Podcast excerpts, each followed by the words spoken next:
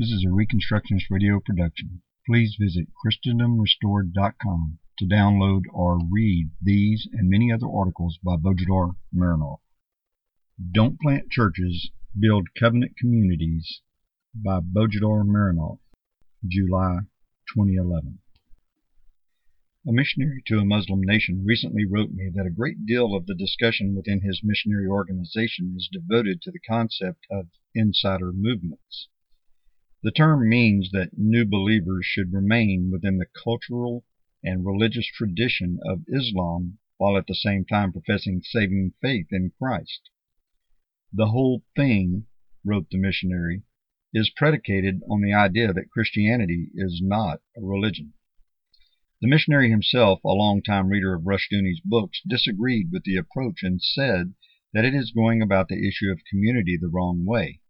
He lamented the fact that missionaries are generally resistant to the idea that we are advancing a new culture and one that will conquer the existing cultures of this world.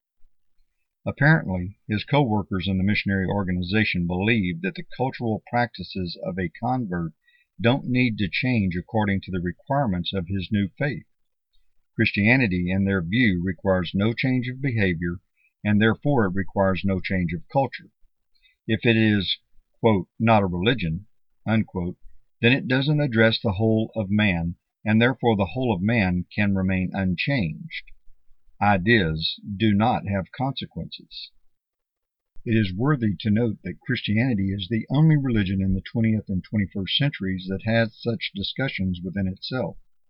Muslims do not believe that a man can be a Muslim and remain faithful to his non Muslim cultural practices. Neither do communists believe that a conversion to communism can leave a person unchanged in his cultural ways. Every other faith looks at itself in a comprehensive way and has comprehensive requirements for its adherents. It is only Christians who willingly abandon the comprehensive demands of their own faith and surrender the new converts to the cultural traps of their old faiths. Christianity cannot and should not build a culture, they believe. A culture, in their view, is something given and fixed. We shouldn't try to change it. All that is necessary is individual salvation. That individual salvation is not supposed to nor expected to produce cultural changes. The majority of modern missions and the seminaries that train the missionaries are based on this approach to the relationship between the Christian faith and the culture. Missionaries are never instructed in a comprehensive world view that builds a new Christian culture within the old pagan culture. They leave their churches illiterate about the biblical answers to the multitude of questions other cultures are asking. Mission organizations insist that their goal is nothing more than planting churches. Some even boast that they are working within the context of the local cultures, which translated means the same thing as the term, quote, insider movement, unquote, mentioned above. Seminaries never offer courses about the broader applications of the Christian faith in areas like family, business and economics, history, education, civil government, welfare, etc.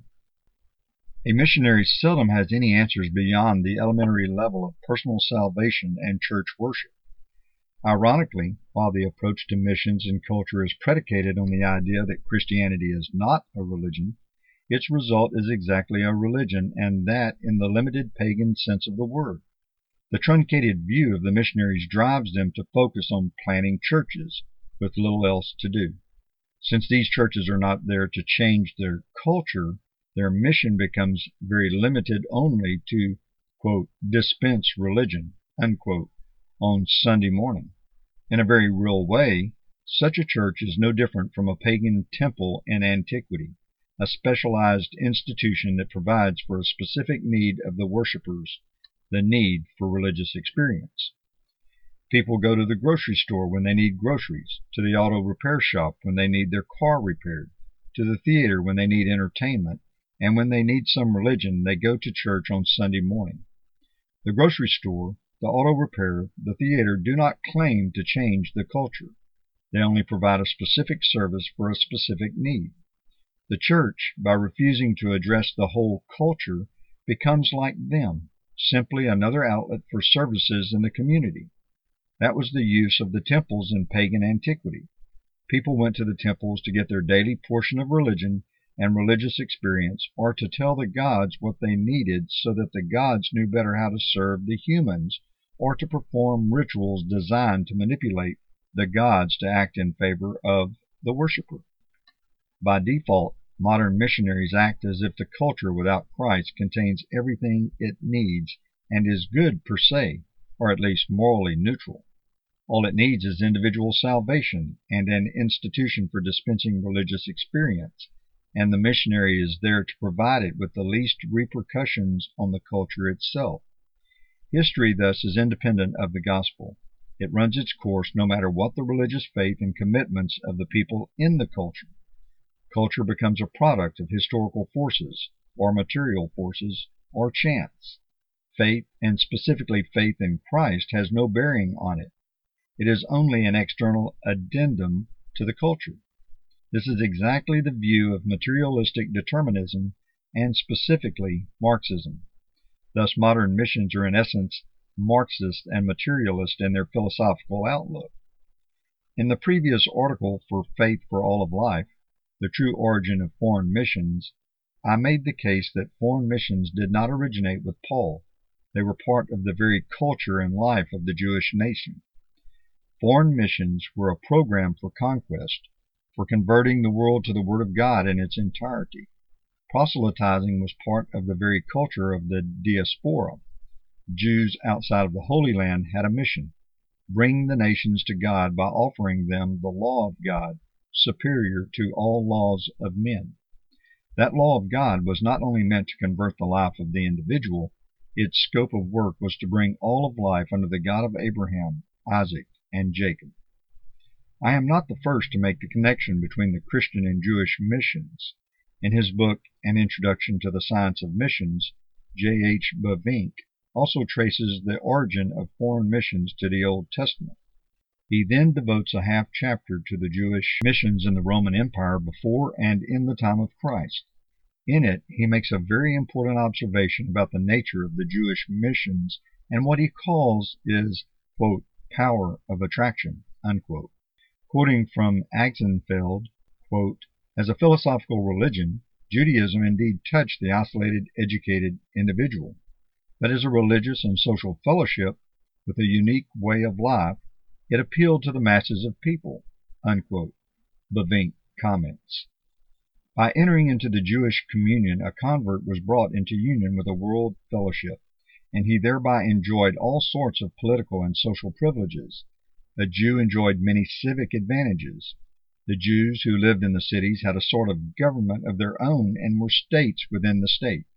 To a certain extent they even had their own administration of justice, so that to belong to such community was desirable for many. Foreign missions in their original form not only addressed the culture, they also built an alternative culture to the worldly culture. And that alternative culture of better justice and righteousness than what the world could offer was the quote, power of attraction unquote, for the multitudes of people. The formal religion the synagogue and the Sabbath services had no attraction in themselves. The very essence of the life preached and practiced by the covenant community was what attracted many Gentiles to saving faith in God. While the pagan temples tried to attract worshippers with the majestic beauty of their buildings, statues, and altars, the Jewish missions had only the life of the Jewish community. In fact, so pronounced was the difference that Bavinck felt compelled to add the following. Since the common people, the unthinking masses, could not think of a religion without idols, they might indeed say that the Jews were atheists. But those who came into a deeper understanding of Jewish worship were in one way or another influenced by it. The attraction of a new culture of justice and righteousness was much stronger than the visible trappings of the mystical religions that sought to escape time and matter. It was the invisible power of the comprehensive world view of the law of God that drew the masses to God, not the visible worship of the temples.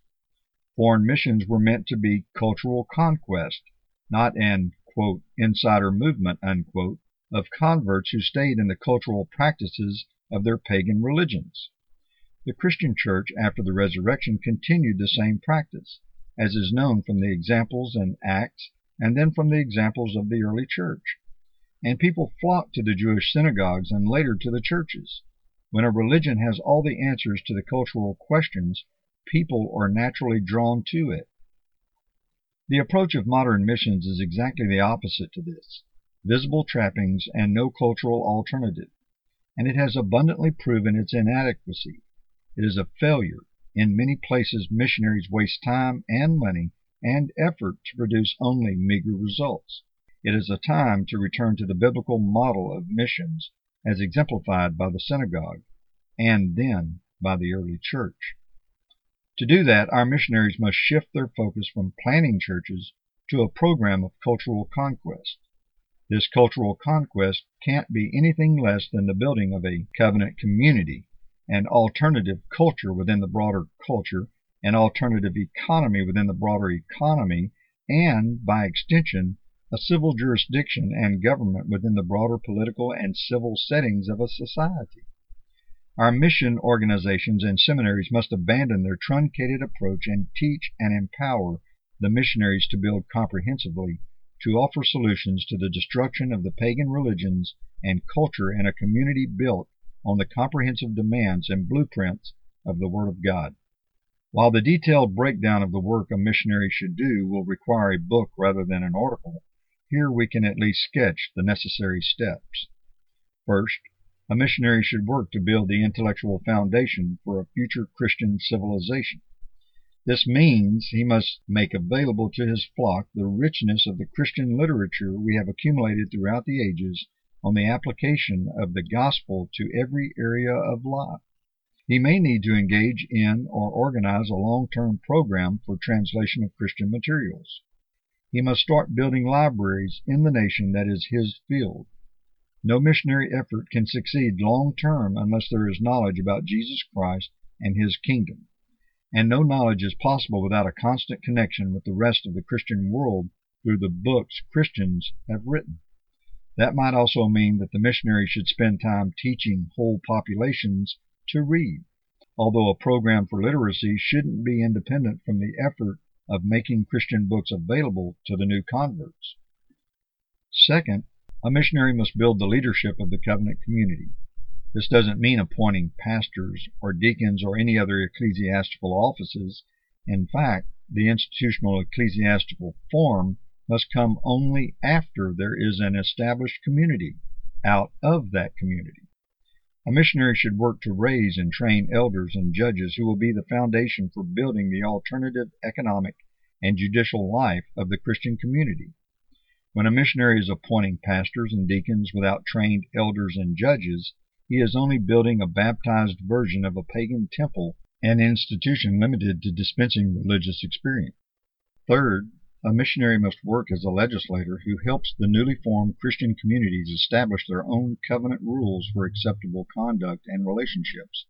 The law of the community must be based on the Bible and must reflect the justice and the righteousness of the law of God, taking into account the general rules, the Ten Commandments, the case laws, the Pentateuch, and the judicial and moral applications in the rest of the Bible.